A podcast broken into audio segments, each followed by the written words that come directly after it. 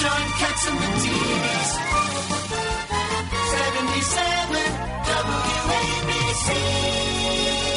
Welcome back to the John Catsimatidis Cats at Night show. We're all still reeling from that news from Larry Kudlow about the Iran deal. And now we have on the line for us uh, General Mark Tracy Patrick Kimmitt. He is a former Assistant Secretary of State for Political Military Affairs, serving under George Walker Bush. Uh, welcome, General Kimmitt. Hey, how are you? Well, we're trying to find out what the heck uh, uh, Putin is up to. He's moving his military uh, from Moscow down for reinforcements, and I guess he's leaving Moscow bare. If somebody wants to attack Moscow, Putin has less. Uh, less Well, he's moving his palace guard. and He's moving his and he's moving uh, his some of his naval forces. Tell, tell tell the American people what the heck is going on. Well, first of all, I I think that uh, Putin has a hell of a lot more forces than uh, just the ones coming down from Moscow. He's got the Far Eastern Command. He's got a pretty robust military. How, how much, uh, General? Nobody's ever asked this. How much is his general, his whole military? How many people, and how many are concentrated on on uh, uh, Ukraine right now? Well, first of all, I think he's going to keep that number pretty quiet. But when you start talking about his active duty, his reserves, the ones he can call up, uh, he's probably got about a million, million and a half. But most of them are conscripts, much like our post-Vietnam War uh, military. It's it's they do have some professionals in there. They've got some very good units, but I think we're seeing proof of the pudding down in Ukraine right now. Uh, General Kimmitt, it seems like uh, the troops have stopped their advances on the major cities. Why has the Russian army stalled? Yeah, I, I think that people may have this story a little bit off. Look, it's it's becoming clear that his plan was to do as he did in Crimea, basically attack from Belarusia, get down to Kiev as quickly as possible, overturn the government, and call it a day. Uh, he ran into the Ukrainian forces, which we have equipped, NATO has equipped, and the Ukrainian forces are putting on a pretty good fight. So his blitzkrieg didn't work, so he's going back to the old bulldozer meat grinder techniques that the Russian army has used in the past, which is siege warfare. You're seeing it at Mariupol, you're seeing at Kharkiv, uh, to some extent you're seeing it at Lviv, but I think the big enchilada is he is setting up a, eventually a siege of Kiev. They they they are slow because they're slowly and methodically encircling these cities, starting to shell them. And hoping that they'll they'll give up. Uh, that's that's certainly his end game. The, the tactic is simple and it's brutal. For a siege, you surround them, you shell them, you starve them, and if they don't surrender, then you send your troops in. And that's what we've seen so far, and I think we're going to see that uh, attempted in Kiev. Uh, General, um, uh, your opinion, uh, are they really knocking down those buildings? Are they really shooting buildings with, that are marked that, with children in them and, and everything? Or is that fake news on both sides? Uh, no, I think there's some pretty pretty convincing evidence uh, that's coming out of there that that they are again whether it's accidental, incidental, or intentional, it doesn't matter. Uh, I spent 30 years in the military, and we don't do that, and we set our tactical plans with specific restrictions in our plans that we won't come anywhere near uh, civilians, protected sites. We made mistakes a couple of times, but what I'm looking at with the Russians is this is just indiscriminate bombing with the purpose of creating terror inside that city, trying to get that city to capitulate. And to me, it's remarkable that no city of major size has capitulated or surrendered yet. General Kimmitt, my mom, she is not the most, um, you know, she doesn't have this high education. Every day I speak to my mother, she says to me, when's it going to be over? When's the war going to be over? Is it going to be weeks? Is it, is it going to be months? Do you have any idea? Because seeing those images of the, the, the pregnant woman on the stretcher and bleeding, and then we find out she died and all these things, it's just, it's horrifying. When, when could this possibly be over? Is there hope for diplomacy? Uh, let's hope there's hope for diplomacy. I haven't seen uh, any hope yet.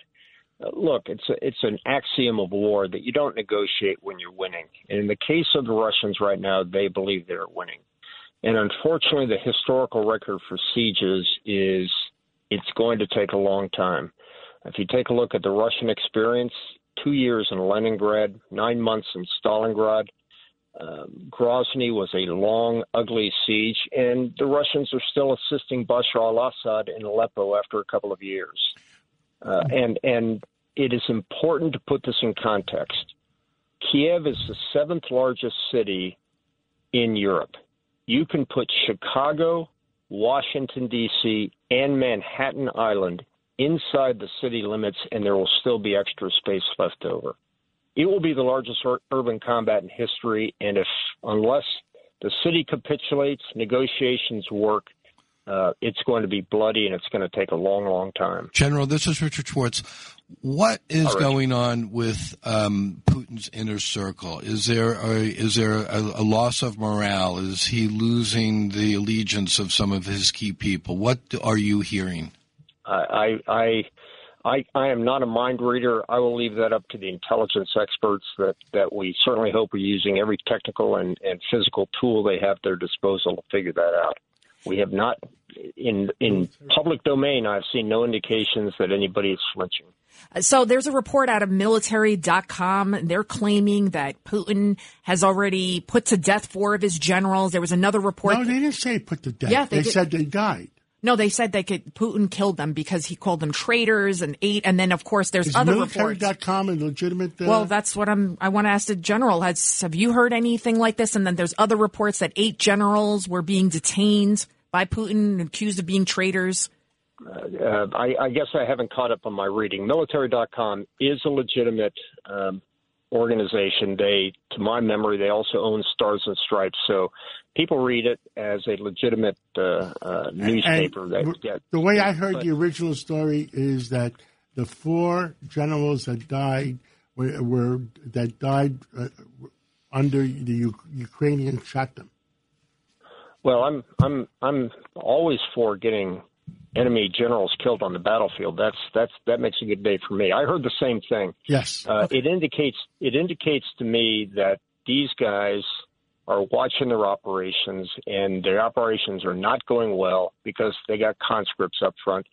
That way, you've got to get the the generals down there to kind of inflict a little bit of discipline down there to get it going. Now, Yes, you're right. they Well, were killed they're- in they're action. Stuck, they're stuck in sludge, and they're stuck. Uh, uh, those tanks are stuck, and they can't move. And I guess the. But why would the generals go down with all their stars Are showing? with all what showing, Their stars.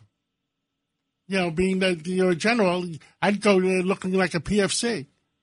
Well, but you wouldn't you wouldn't cause anybody to get up and do their job if a PFC showed up. I Yeah. think they're down there to instill discipline.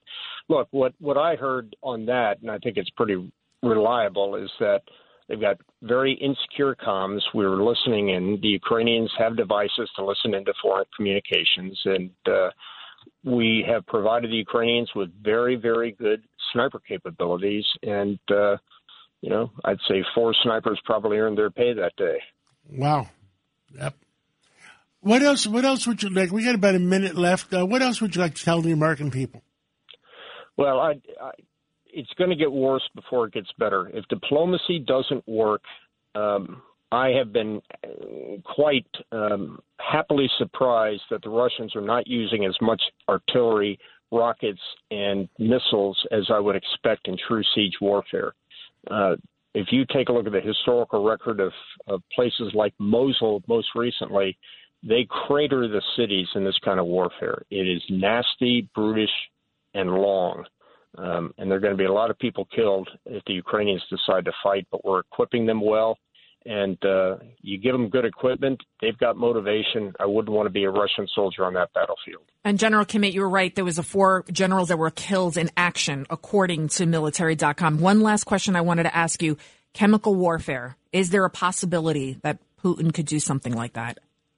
Yes, uh, I don't. They don't see a a fire break between conventional and unconventional war the way we do. Uh, they worked alongside Bashar al-Assad as he used it in Syria. Um, that's probably something that they would reserve for the street fighting that would go on to flush some of the some of the Ukrainian troops out of their spider holes. But uh, it would not. Let me let me simply put it this way: everything that we thought Putin wouldn't do, he has done.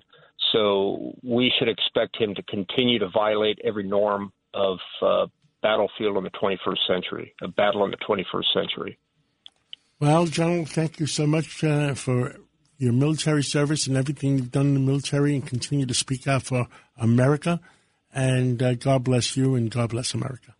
And I do all the work, not me. Yes. Uh, and uh, we're going to take a break and we're going to come back with Dr. Peter Michalos on some new revelation. He said there could be another wave coming here. Uh, not on Friday afternoon, please. I can't take any bad news Friday afternoon. We'll be back with Dr. Michalos.